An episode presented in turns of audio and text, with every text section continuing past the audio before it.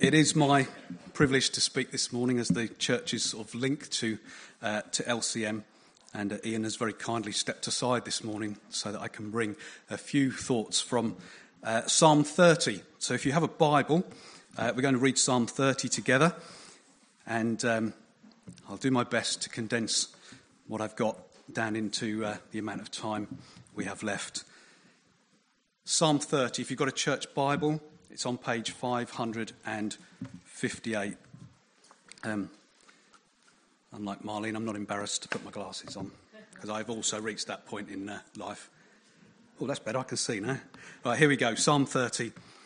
I will exalt you, O Lord, for you lifted me out of the depths and did not let my enemies gloat over me. O Lord my God, I called to you for help, and you healed me. O Lord, you brought me up from the grave. You spared me from going down into the pit. Sing to the Lord, you saints of his. Praise his holy name. For his anger lasts only a moment, but his favor lasts a lifetime. Weeping may remain for a night, but rejoicing comes in the morning. When I felt secure, I said, I shall never be shaken. O Lord, when you favored me, you made my mountain stand firm. But when you hid your face, I was dismayed. To you, O Lord, I called. To the Lord I cried for mercy. What gain is there in my destruction, in my going down into the pit? Will the dust praise you?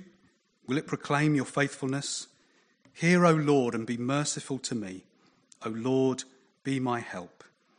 You turned my wailing into dancing. You've removed my sackcloth and clothed me with joy, that my heart may sing to you and not be silent. O Lord my God, I will give you thanks forever.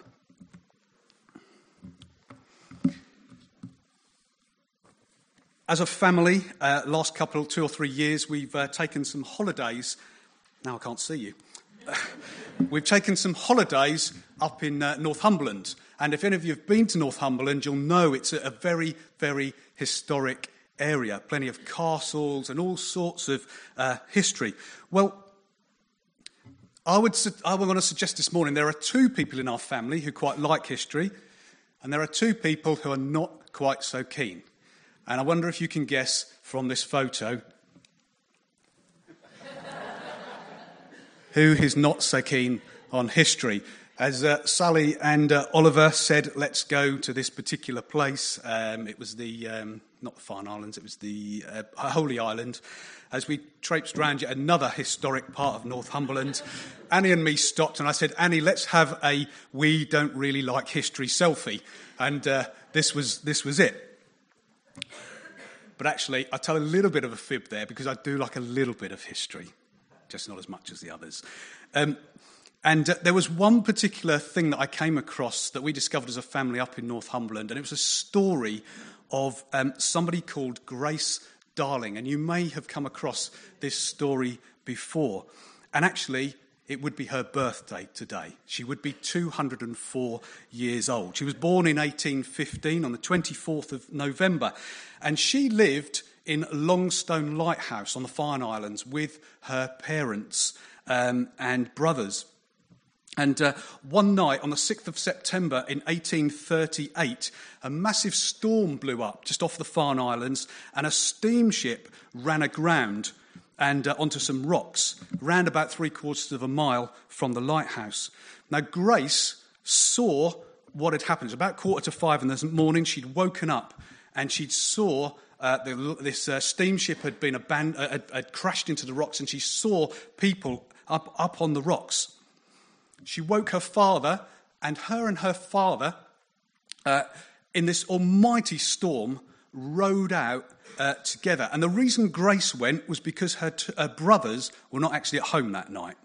Uh, so she got in the rowing boat with her father, and together they rowed out and um, they were able to um, save uh, the nine survivors of the steamship that, were, that had clambered up onto the rocks. And Grace Darling became a national heroine because of it. She's got her own little museum up on the outskirts of Bamburgh, and uh, I do recommend a little visit up to Bamburgh and to uh, uh, read and understand more about what this lady did. But I don't tell that story just because it's Grace Darling's birthday today.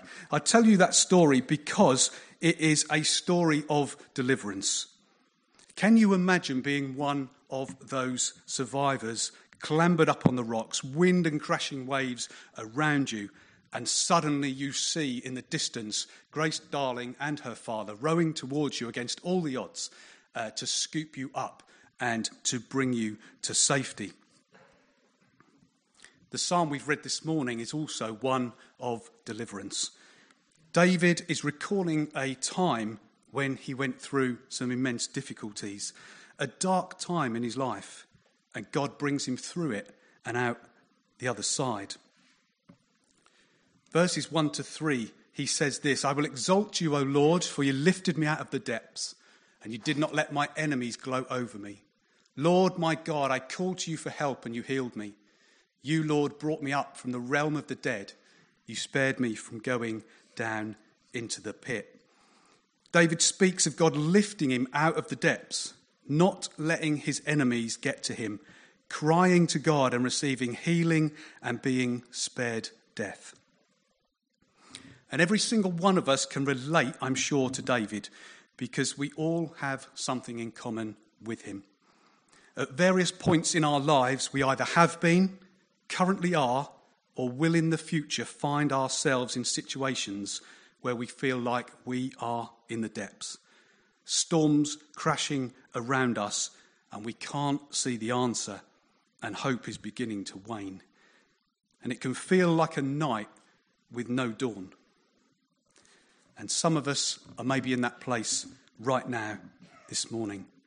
When I read the bulletin uh, uh that, the church, that Mary produces each week, um, there are those within it who are struggling with illness, with loss, with unemployment, with concerns for family members. And in conversations with, with some of you, I hear struggles that maybe you're having with teenage children or feeling stuck in that sandwich generation. I've got to admit, I kind of feel and understand what that means right at this moment. And it can feel dark, and sometimes we can't see any light. Marlene's told you about those living on the island the Isle of Dogs, place, a place where I've worked for uh, nigh on 30 years. And I understand the poverty and what she is talking about this morning, those who in immense struggles um, in daily life. But in this psalm we have just read, in verse 5, we get to these incredible words, an amazing promise. David writes, Weeping may endure for a night but rejoicing comes in the morning. Any darkness we go through only has a season. It is restricted. Because as sure as night passes and day breaks, so God's promise that rejoicing comes in the morning is also true. And David isn't saying that our night will only be a few hours and it will all be okay when we wake up the next day. What he's saying is that no matter what we face, whatever length of time it may go on for, the sun is going to rise. Morning is going to break. And joy and rejoicing will be ours. Weeping may remain for a night, but joy comes in the morning. I think that's an amazing promise, and I wholeheartedly believe it. And if you're a believer in Jesus Christ this morning, that promise is yours. And if you're not a believer, then why not start seriously considering what God promises right now, today? Well, you might say to me, well, how can you be so sure that this promise of joy comes in the morning? Well, I want to offer you three very quick reasons. One, it's in the Bible, it's in God's Word. There are literally hundreds of promises in the Word of God, and He has not yet broken one of them. That's the first reason. The second reason is there are endless examples of people in the Bible who had dark situations, those who endured the night and whose joy came in the morning. Joseph, rejected by his brothers, ill treated, sold into slavery, and eventually imprisoned for something he didn't do. But his morning comes as he rises to a position of prestige because he never stopped trusting God and he saw reconciliation with his family. And at the end of Genesis, he says to his brothers, You intended to harm me, but God intended it for good. His joy came in the morning. What about Job? Job, an honourable man of God. And one, in one foul swoop almost, he lost absolutely everything, starting with his cattle and his belongings, and then his very family wiped out in front of his eyes. Job, I think, probably is the greatest example of someone who went through real darkness, but through it, he never let go of God, and he was restored, and all that he previously had was restored and more on top. The Bible tells us he received twice back what he originally had. Marlene's mentioned uh, one story of a blind man this morning. There's another one uh, in John 9. This man's darkness was, was, was truly opened. His eyes, um, his sight given back to him by Jesus, and his, his morning certainly came. Certainly had to wait a long time for it as he'd been blind from birth, but his joy came in the morning. And then finally, what about the story of uh, the cross and the resurrection? The disciples experienced a time of darkness as Jesus was crucified. Their friend, their teacher, their promised Saviour murdered in front of them. They didn't get it. All their hopes were shattered. Night descended into their lives. But three days later, the weeping of the night passes and rejoicing comes on resurrection Sunday morning as Jesus comes back to life. That's two reasons. One, it's in, God, it's in the Bible, promises in the Bible. Secondly, examples from the Bible. Thirdly, it's happening today. There are real examples today of God bringing joy in the morning. As a family, we've had obvious an obvious time. Marlene mentioned that the first time she came here to uh, to speak was Oliver's dedication, and that was after a time that obviously we as, as a family had gone through a real testing and difficult and dark time. But our rejoicing came in the morning. We've seen recently a young person in this church go through uh, a really difficult time and come through it in ways we could never have expected. There were plenty of tears shed at various times, and now they've been replaced with joy. But of course, there are those known to us who we continue to uphold because the night is still theirs. But we can take hold of this promise your joy is coming. Joy is coming in the morning because the night can only last so long. Whatever you're facing today, however long your night has been or is, and how long your tears have flown, this promise, God's promise, is rejoicing, is coming in the morning. But when we're going through this nighttime period, this seeming darkness, what do we do while we wait for the morning? Well, I believe the answer is in this psalm. In three different parts of the psalm, David says, I will praise you. He says it in different ways, and he advocates praise in his circumstances. In verse 1, he says, I will exalt you, O Lord. In verse 4, he says, Sing to the Lord, praise his holy name. In verse 12, he says, My heart will sing and I will give thanks forever. In the New Testament, we read, Give thanks in all circumstances. For many of us, that would be the last thing on our minds. It's the last thing we would want to do. Cry out to God for help, yes, but praise Him when I'm going through a tough time. The last couple of months in this church, certainly since the summer, we've been singing a song, I Raise a Hallelujah. That song speaks of praising God in the middle of the storm, praising Him when life doesn't make sense, praising Him and watching the darkness flee, praising Him and watching fear lose its grip on us and see hope rising up. I want to tell you this morning that praising God can be the catalyst for seeing our joy come in the morning. And just very briefly, I want to tell you four things that I believe praising God in all circumstances does for us. First one is this praise gets the focus off ourselves and on to God. When we begin to praise God in whatever circumstances, there simply has to be a shift of focus. We stop thinking about ourselves and we start focusing on Him. The more we think about ourselves, the more our circumstances can consume us and take hold of us. But when we praise God and put our focus on Him, the more we are set free because we start to put ourselves in the presence of the one who can bring hope and light, the one who specializes in the impossible.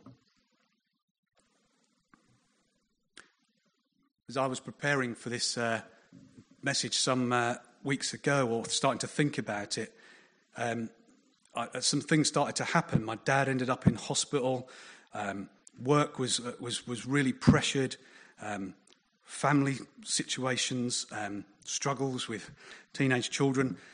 And it all felt like it was getting on top. And I just felt God saying, Well, if you're going to speak on this, you better live it. And I just found myself starting to sing, just to praise God. And slowly but surely, the burden started to lift. It really, really does work. The second thing I want to suggest is that praise humbles us. When we praise God for who He is, we recognize that He is in control. We can so often get caught in the trap of trying to work it all out for ourselves and leaving God out. But when we praise God, we give attention to the one who is able to bring hope and light. I hope Marlene won't mind me sharing this story, but I was sitting in the cafe having a coffee with her the other day, and she, I asked her to recount the time to me when she had a really horrific car accident and I'm sure she would tell you this story. Um, and if she's not happy with me, I'm in real trouble. But Marlene, a number of years ago, 20 odd years ago, you were well over 20 odd years ago, you had an horrific car accident, didn't you? And I know you said at that time you weren't really connecting with God as you wanted to or should have been. And Marlene very humbly said, you know, what it put me, this accident really, really put me on my back for a long time. But at that time, you found your way back to God, didn't you? You spent so much time communicating with God, and I guess you'd agree that God humbled you a little bit in those circumstances. And, and today you testify to everything that God has done through you, and that, that's, that's amazing. David actually admits in this psalm that he tried to work things out for himself. In verse 6, he says, When I felt secure, I said, I shall never be shaken. And having rejected God's help, God withdraws his favour. Doesn't leave him, just simply withdraws his favour. And I was trying to think of, a, of an example that might help to illustrate that. And uh, uh, there's been more than one occasion when Oliver has got a problem and he'd, uh, and, he'd, and I'd offer my help and he'd say to me, No, I can do it myself. And I would say to him, Okay, but if you're so sure, you're on your own. And later he'd come back and he'd say, I can't do it. And would ask for help. And of course, I'm only too glad uh, to help him. And God is the same with us. When we come to that place of humility, he stands ready to do much more than we could hope or imagine. Remember the story of the disciples rowing uh, across the lake in the storm And Jesus asleep in the boat. And I'm guessing as fishermen and, and, and proud in their, in their heritage, they started to try and bail water out of the boat and do it all themselves. And then finally, they turn to Jesus and say, Lord, help us. And of course, the end of that story is that Jesus stands up and says, Peace. And the storm, the storm is stilled. Thirdly, praise invites victory. There's, an ex- there's a brilliant example of this in the Old Testament in 2 Chronicles 20. And uh, I'd urge you to go away and read this whole story. It's the story of, the of King Jehoshaphat, one of God's kings. And he gets word that not one army, but three are coming to attack him. And King Jehoshaphat looks to God as to how on earth he is going to have any possibility of winning this war.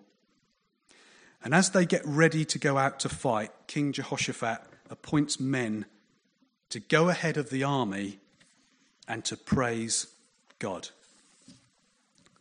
And this is what he says 2 Chronicles 20, 21 and 22. After consulting the people, Jehoshaphat appointed men to sing to the Lord and to praise him for the splendor of his holiness. As they went out ahead of the army, they sang, Give thanks to the Lord, for his love endures forever. We sang that this morning. And as they, begin to, as they began to sing and praise, the Lord set ambushes against the men of Ammon and Moab and Mount Seir who were invading Judah, and they were defeated. Those three armies actually turned on themselves and God's people didn't even have to do anything. Victory was invited into this impossible situation by the praises of God. And finally, praise can open the door for supernatural acts of God. In the New Testament, we read of Paul and Silas, two men, faithful followers of Jesus. They've been arrested, beaten, and placed in the deepest part of a prison, chained with their feet in stocks. And this is what happens. About midnight, Paul and Silas were praying and singing hymns to God, and the other prisoners were listening to them. Suddenly, there was a violent earthquake that the foundations of the prison were shaken. At once, all the prison doors flew open and everybody's chains came loose. Right in the middle of the night, in the darkest of situations, Paul and Silas sing praises to God, which results in an earthquake and the chains of all the prisoners coming loose. There actually wasn't one supernatural act that night, there was a second one, because the jailer who was looking after them and his family all gave their lives to Jesus and were baptized. What a picture this event gives us of God setting people free when they feel chained to their circumstances. As I conclude this morning, there are some things I can honestly stand here and say I do not know the answer to. The first one is this I don't know how long the night will last for anyone who may find themselves in it. And I also don't know what your morning will look like when it comes. But what I do know is this God is as good as his word. And if he says your weeping will last for a night, but joy will come in the morning, you can trust that promise. And I also know that whatever you go through, you don't go through it alone. God promises time and again that He is with us. He says, I'll never leave you or forsake you. He says, I am an ever present help in time of need. He says, I am with you till the end of time. We have a faithful God, faithful to his promises, faithful to be with us in every storm. He says, sorry, um, faithful to be with us in every storm we may face, and faithful to bring joy in the morning. Weeping may remain for a night, but rejoicing comes in the morning. Praise God, and to him be the glory. Amen.